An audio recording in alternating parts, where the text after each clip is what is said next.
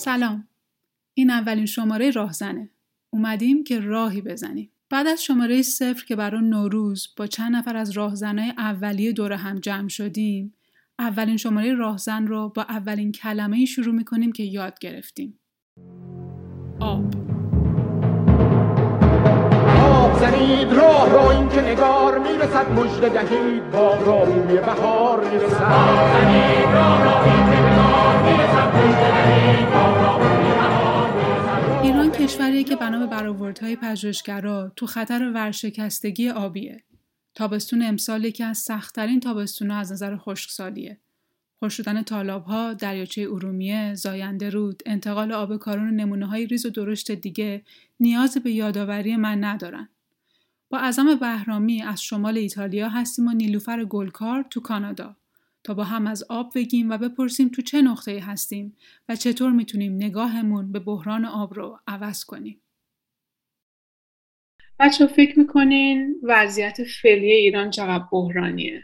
وضعیت ایران اگه ما فقط بخوایم تو حوزه آب بهش نگاه بکنیم، به نظر من شاید تقریبا غیر ممکن باشه، چون موضوع آب یه موضوعه که در پیوند با وضعیت خاک، با وضعیت پوشش گیاهی، با شرایط تالابا، بعد خود آب، دوباره آبای جاری، آبای در واقع زیرزمینی، منابع آب شیرین، وضعیت دریای شمال و جنوب، همه اینا رو در بر میگیره و خود این مجموعه اکوسیستم‌های آبی در پیوند با زندگی مردم، کشاورزان، روستاییان، مردم ساکنان کلانشهرهای ایران، بعد چه درصدی از اینها دسترسی پایدار دارن به منابع آب و بعد تمام اینا دوباره همینجور جلو بریم، با زمان شرایط دوباره پیچیده تر هم میشه، فاکتورهای دیگه هم بهش اضافه میشه، مثلا مهاجرت، حاشیه نشینی، بعد باز جلوتر بریم تاثیرات تغییر اقلیم.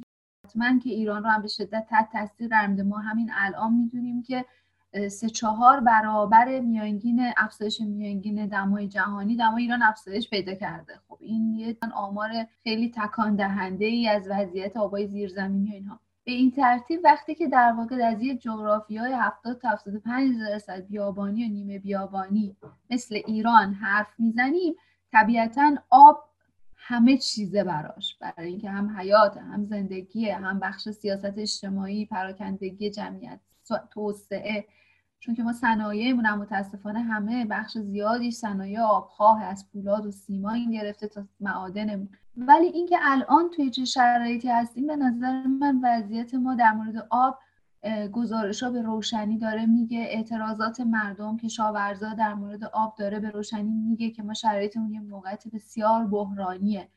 یه گزارش سال 2017 توسط ناسا منتشر شد که توی اون گزارش پیشبینی کشورهایی بود که گرفتار تنش آبی خواهند شد تا 2040.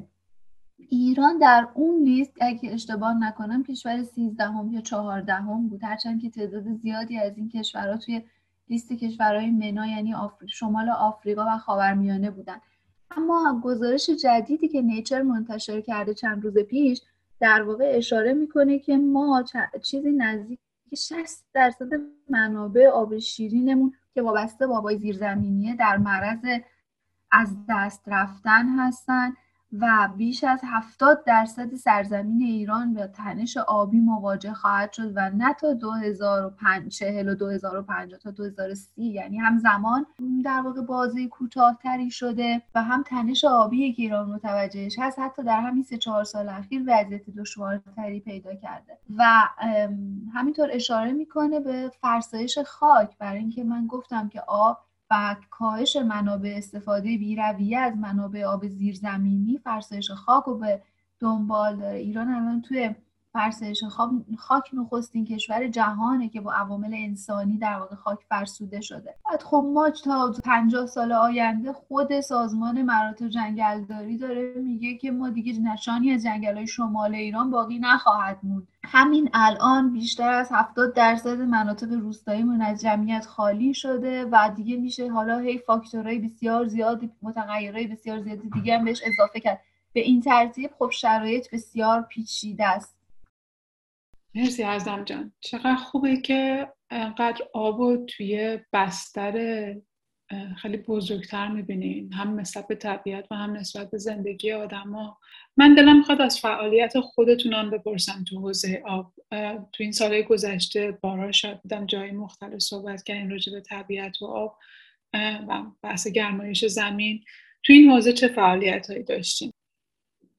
چیزی که برای من اتفاق افتاد خیلی جالب بود، چون وقتی که من اومدم ایتالیا، اولین سالی که رسیدم ایتالیا 2 انتخابات به شکل رفراندوم داشت برگزار میشد. یعنی شاید اولین تجربه زندگی من در مشاهده یه رفراندوم توی کشور بود و برای من خیلی جالب بود. جنوب ایتالیا بودم، اونجا هم الان جزو مناطقیه که به شکل خیلی جدی با تنش آبی درگیره و داریم در مورد مثلا 2010-2009 حرف میزنیم و اون رفراندوم اونجا برگزار شد در مورد اینکه مردم رأی بدن که آیا مدیریت آب خصوصی سازی بشه یا اینکه دولت همچنان مدیریت و توزیع و تصفیه آب و به عهده داشته باشه. و موضوع دوم استفاده از انرژی هسته‌ای بود، برای اینکه مردم ایتالیا خواستن که رأی بدن که میخوان همچنان ایتالیا از انرژی هستی به عنوان یکی از منابع انرژی استفاده بکنه، آری یا نه. یعنی به هر دو اینها هم باید با آری یا نه مردم رأی میدادن که به هر دوش نگفتن. یعنی هم مردم همزمان به انرژی هستی نگفتن که دیگه تنها راکتور هستی ایتالیا تعطیل شد و الان با اینکه خیلی هزینه زیادی تحمیل کرد به دولت ایتالیا همچنان بسته است،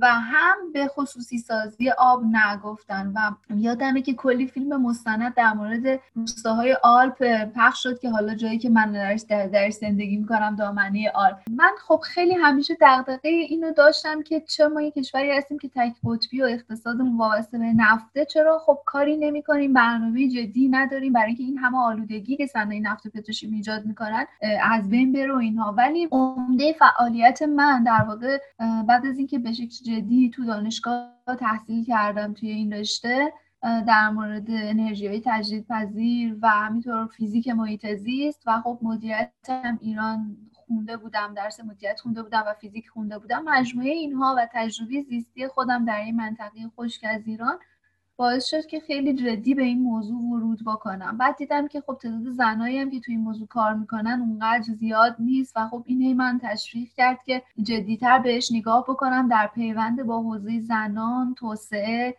پایدار، نقش زنان در توسعه پایدار. و خب ما میدونیم که یه سری تجربه‌ای خیلی خوبی توی این موضوع ایتالیا داشته و به نظرم رسید که چه خوبه که ما بیایم اینا رو ببینیم آیا میشه بومی کرد یا حداقل مشترک کرد با دوستانی که در ایران علاقه‌مند. و همینطور خب به خاطر مشکلات جدی محیط زیستی که ایران داره به نظر من لازم بود که یه حاشیه امنی باشه که بتونه این گزارش‌ها رو بنویسه، در موردش اطلاع رسانی بکنه. اگر بچهای داخل ایران نیاز دارن به مجموعه اطلاعاتی، اونا رو در واقع جمع‌آوری بکنه، در اختیارشون بذاره، یه پلی ایجاد بشه. و سال‌های زیادی روش کار کردم. مجموعه کارهایی که تو این حوزه محیط زیست و در پیوند با محیط زیست می‌کنم یه بخشش خب قطعاً با بچهای ایران در مورد اخبار ایران، حتی کنفرانس براش اینجا برگزار کردم، چه تو محدوده دانشگاهی چه حتی آموزش برای مدارس در موضوع تغییر اقلیم، مهاجرایی که در واقع مهاجران اقلیمی، بلکه بخش زیادی از مهاجرایی که در ایتالیا هستن مهاجرای کشورهای آفریقایی هستن که مهاجرای اقلیمی هستن. خاورمیانه همیشه تحت تاثیر اخبار سیاسی و نفت و جنگ و اینا بوده، در حالی که خب مسئله اقلیم و مسئله آب و هوا اونجا موضوع بسیار مهمیه. و یه بخش از کارم هم در ارتباط با ایتالیاست که خب با گروهای حوزه زنان اینجا همکاری میکنم، در مورد مهاجرا کار میکنم و همینطور یه سری هم فعالیت داشتم با گروهایی که علیه در واقع زباله فعالیت میکنن. اینجا یه گروهی داریم، زنانی از سرزمین آتش گرفته، که مادرانی هستن که از مرکز ایتالیا که اعتراضشون با مرگ 1-2 بچه‌های کوچیک زیر 2 سال و 3 سال در اثر بیماری‌های سرطان شکل گرفت، که اینا یه گروه اعتراضی بودن برای اینکه کمک خواستن از گروهای آکادمیک و دانشگاهی و فعالین محیط زیست که در واقع بتونن اسنادی رو جمع‌آوری بکنن که رهاسازی زباله توی محل نزدیک زندگی اونها باعث مرگ افراد در دراز مدت اونجا میشه و بیماری‌های دامشون و اینا. و من خیلی سعی کردم که با اون پروژه هم یه ذره همکاری داشته باشم برای در دعوتایی که شکل گرفت، چند دفعه به یه سری سمینار دعوت شدم که به شکل سالانه اینجا برگزار میشه توسط زنانی که تو حوزه‌های دانشگاهی استاد هستن و مرتبط با علوم کار میکنن، در واقع کارهای مرتبط با فیزیک و شیمی و ریاضیات، درسایی که به هر حال ما فکر میکنیم خیلی دنیای مردانه ای دارن و اینا. بعدن توی اون سمینارها من خیلی سعی کردم گفتمان ایران و زنان ایران رو ببرم، در موردش حرف بزنم که تو محیط زیست چقدر کار شده، چقدر کار کردن، چه موانعی وجود داره مهم‌تر از همه و چه تأثیری داره این عدم در واقع دسترسی ما به تشکل‌های اجتماعی اونجا توی حوزه محیط زیست و وضعیت کشاورزان، قراردادهای زنان کشاورز و روستایی تو حوزه‌های کار مثلا توی صنایع غذایی یا کارگرای کشاورزی فصلی، مهاجرای اقلیمی و موضوعات اینطوری که مثلا کشورهایی مثل هند، مثل اندونزی، فیلیپین خیلی خوب زنان روش کار کردن و من فکر می‌کنم که ما راه زیادی داریم و می‌تونیم خیلی از اونها یاد بگیریم. به هر حال اینا مجموعه‌ای کوچیک فعالیتمه، ولی شغلم خب توی شرکتی کار می‌کنم که توزیع انرژی کار می‌کنم و زمان زیادی رو اونجا می‌گذرونم، ولی با این حال وقت در واقع آزادم می‌تونم بهت بگم که بخش زیادیش می‌گذرونم برای این موضوعات و طبیعت‌گردی که دیگه علاقه اصلی منو، اگه اونجا نباشم نمی‌تونم انرژی داشته باشم که به هر حال تو اون حوزه دیگه کار کنم و وقت بذارم.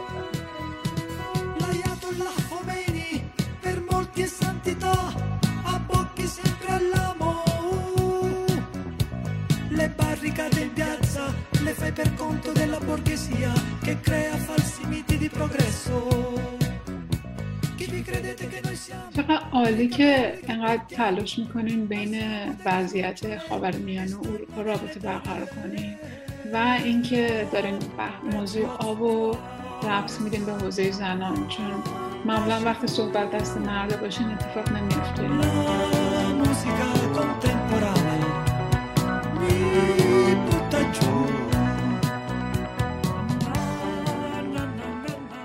نیلوفر، شما سالاست که دارین توی کانادا روی محیط زیست کار میکنین، میشه شما میگم از فعالیتاتون بگین؟ سلام، خب من ایران تو حوزه زنان فعال بودم، حوزه فمینیستی و بعدتر در حوزه گزارشگری حقوق بشر با فوکوس رو مسئله زندان‌ها و حقوق زندانیان، چه سیاسی چه غیر سیاسی. وقتی اومدم کانادا تا چند سال فعالیتم رو ایران ادامه دادم. بعد از چند سال به این فکر افتادم که خب تو این جامعه که زندگی میکنم چه کاری میتونم بکنم.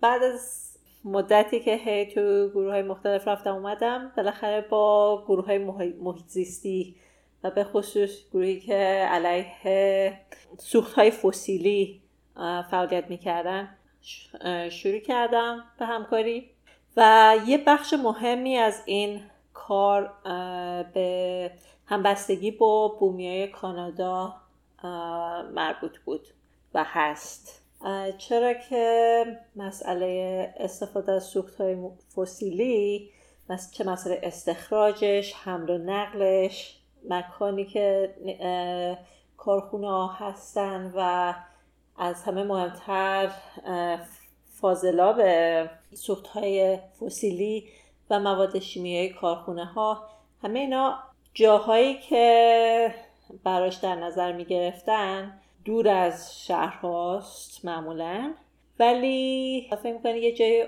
دور افتاده ممکنه باشه، ولی اون جاها خیلی نزدیک به جایی که جوامع بومی توش زندگی میکنن و این اصلا تصادفی نیست.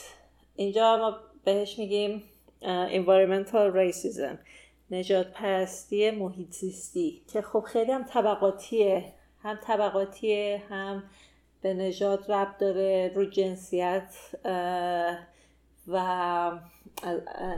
از دیدگاه مختلف جامعه شناسی، زوایای مختلف جامعه شناسی که بخوایم بهش نگاه کنیم خیلی مرتبط میشه. با گروهی که هم فعالیت میکنم یکی از فوکوس‌های اصلیش روی کامیونیتی بود به اسم Grassy Narrows، چون هر کدوم از این گروه‌های بومی خب بسته به جایی که هستن یا گذشتهشون یه اسمی دارن. این مکان Grassy Narrows بود و مشکل اینا این بود که جیوه جیوه کارخونه ها اونجا انبار شده بود، ضایعاتش. در طول سالیان دراز شروع کرده بود نشت کردن به رودخونه و ماهیایی که اینا میگرفتن و مصرف میکردن آب آلوده شده بود، ماهیا جیوه رو خورده بودن، توشون انباشته شده بود و آدم ها که ماهی میگرفتن و میخوردن دچار بیماری شدن. این 40 سال این ماجرا ادامه داشت و دولت هیچ کاری نکرده بود براشون و در نهایت یه گروه ژاپنی اومدن کمک کردن، چون که توی ژاپن هم مثل که مسمومیت جیوه زیاد شایعه. اونا گفتن علائمی که آدما توی این کامیونیتی دارن از خودشون نشون میدن خیلی شبیه مسمومیت جیوه است و بالاخره دکترای ژاپنی کمک کردن و آزمایشات رو انجام دادن توسط مبارزات خود بومیان و همبستگی گروه‌های محیط زیستی. این صدا به گوش دولت رسید و در نهایت بودجه پیدا کرد که بیان پاکسازی کنن آب‌ها و رودخونه‌های اون کامیونیتی رو. ولی خب این چند سالی که من توی این حوزه فعال شدم، خب خیلی سفر کردم به این مناطق، با خود بومیان خیلی وقت گذراندم، دوستای خیلی نزدیکم هستن، به مراسمشون رفتم و راجبه طرز تفکرشون با هم خیلی صحبت کردیم و جهانبینیشون هم یاد گرفتم که به نظر من خیلی جهانبینی جالبیه و اصلا از آب تقریبا شروع میشه. ما خودمونم میگیم آب مایه حیات است، اونا یعنی که اصلا هر انسانی که وارد زندگی میشه از آب گذر میکنه، اول باید این کیسه آب مادر بترکه که بعد بچه به دنیا بیاد. آب و یه موجودیتی خارج از زمان و مکان میدونن، نقطه شروع هر چیزی آبه. رابطه خودشون رو با آب یه رابطه مسئولیت پذیری میدونن، نه تنها با آب، با انسانهای دیگر، گروههای انسانی، جوامع دیگه، با حیوانات، با گیاهان، با زمین، با هوا، با آب، همه روابط متقابل و مسئولیت پذیری هم. میگم ما هر کاری که میکنیم باید پایدار باشه، باید یه جوری باشه که مثلا نگیم فکر کنیم که ما تنها گروهی هستیم که داریم از این رودخونه استفاده میکنیم، آلودش کنیم یا ماهیگیری زیاد بکنیم، یا وقتی اگر میخوایم کشاورزی کنیم باید یه جوری باشه که به زمین آسیب نرسه، کشاورزی پایدار باشه. کلاً انگار هر موجودی یا هر هستی توی یک رابطه برابر و متقابل با هم قرار دارن. جهانبینی بومیانی که من باشون آشنا شدم یه همچین دیدیه. بعد آب به خاطر همین خیلی براشون تقدس داره.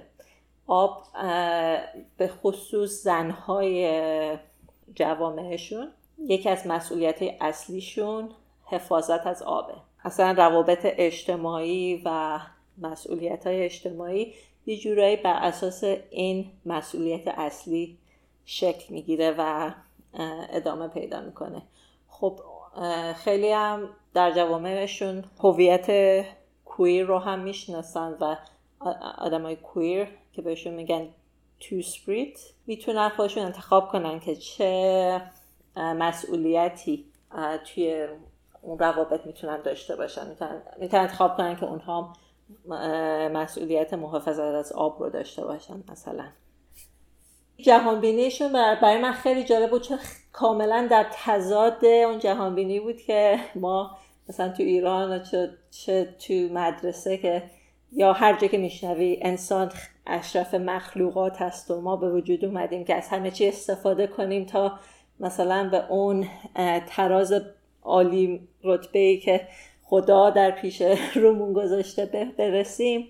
اصلا یه همچین چیزی نیست دیدشون. یعنی نه، ما اصلا اشرف مخلوقات نیستیم، هر هستی برای خودش اشرف مخلوقاته. در واقع ما همه در مقابل هم مسئولیم. مرکز جهانبینی اونها مسئولیت متقابل بین تمام موجودات و تمام هستیه و این خب خیلی مهم بود تو نحوه سازماندهی مبارزاتشون برای گرفتن حق، چه برای خودشون چه برای رودخونه. مثلا میگن که ما اگه بخوایم این رودخونه رو محافظت کنیم باید رودخونه برای خودش شخصیت حقوقی داشته باشه و این الان یه جنبشیه که داره راه میفته. برای مثال اگه بخوام به شخصیت حقوقی برای یه رودخونه فکر کنیم، فکر کنم اولین رودخونه که تو تاریخ همچین شخصیتی گرفته رودخونه گنگ توی هنده. ولی خب اون وقت باز میبینیم چه تفاوتی اونجا، چون اون رودخونه ولی خب خیلی آلودگیش بالاه. من میگم خب اگه به اون رودخونه شخصیت حقوقی دادن و حالا بعد مثلا برای جوامع هندی که اونجا زندگی میکنن تقریبا جایگاه خدا رو داره اون رود، پس چرا انقدر آلودگی توش زیاده؟ چرا انقدر مثلا آلوده میکنه؟ و فهمید بعد صحبت با یکی از استادان که از هندی هستن برام توضیح دادن که خب در اون دیدگاه اینا نگاه میکنم یعنی رودخونه تقریبا خداست و انقدر قدرتمنده که هر چقدر آلودگی واردش بشه خودش رو تمیز میکنه. منظورم اینه که چقدر اومخت این دیدگاهی که ما نسبت به خودمون و نسبت به دیگر هستی ها توی زندگی میتونه تأثیر بذاره به نحوه و در نهایت بعد از خلاصه این چند ساله که من با موضوع به خصوص آب و نفت و محیط زیست و تبعیض‌هایی که بین جوامع مختلف توی جامعه کانادا حتی از دیدگاه آب وجود داره و پیش کنار هم گذاشتن اون با پیشینه فعالیت هم کشه تو حقوق حوزه زنان و گزارشگری حقوق بشر بود، به نظر اومد که ایران که وضعیتش از کانادا که اصلا قابل مقایسه نیست و خیلی خیلی بدتره، پس چرا ما نه تو جنبش زنان، نه تو جنبش کارگری، نه حقوق اقلیت ها، نه وقتی بحث از حاشیه نشینی و حاشیه رانده شدن هر گروه میشه اصلا به مسئله دسترسی به آب پاکیزه به عنوان یک حق نگاه نمی کنیم. و فکر کردم که کار کردن روی این موضوع روی ایران شاید الان از هر زمانی مهمتر باشه که ما مسئله آب رو بگیم مسئله زنانه، مسئله آب مسئله کارگرانه، مسئله آب مسئله روستانشینانه، مسئله آب مسئله حاشیه‌نشینان شهریه، مسئله زندانیاست و مسئله همه است.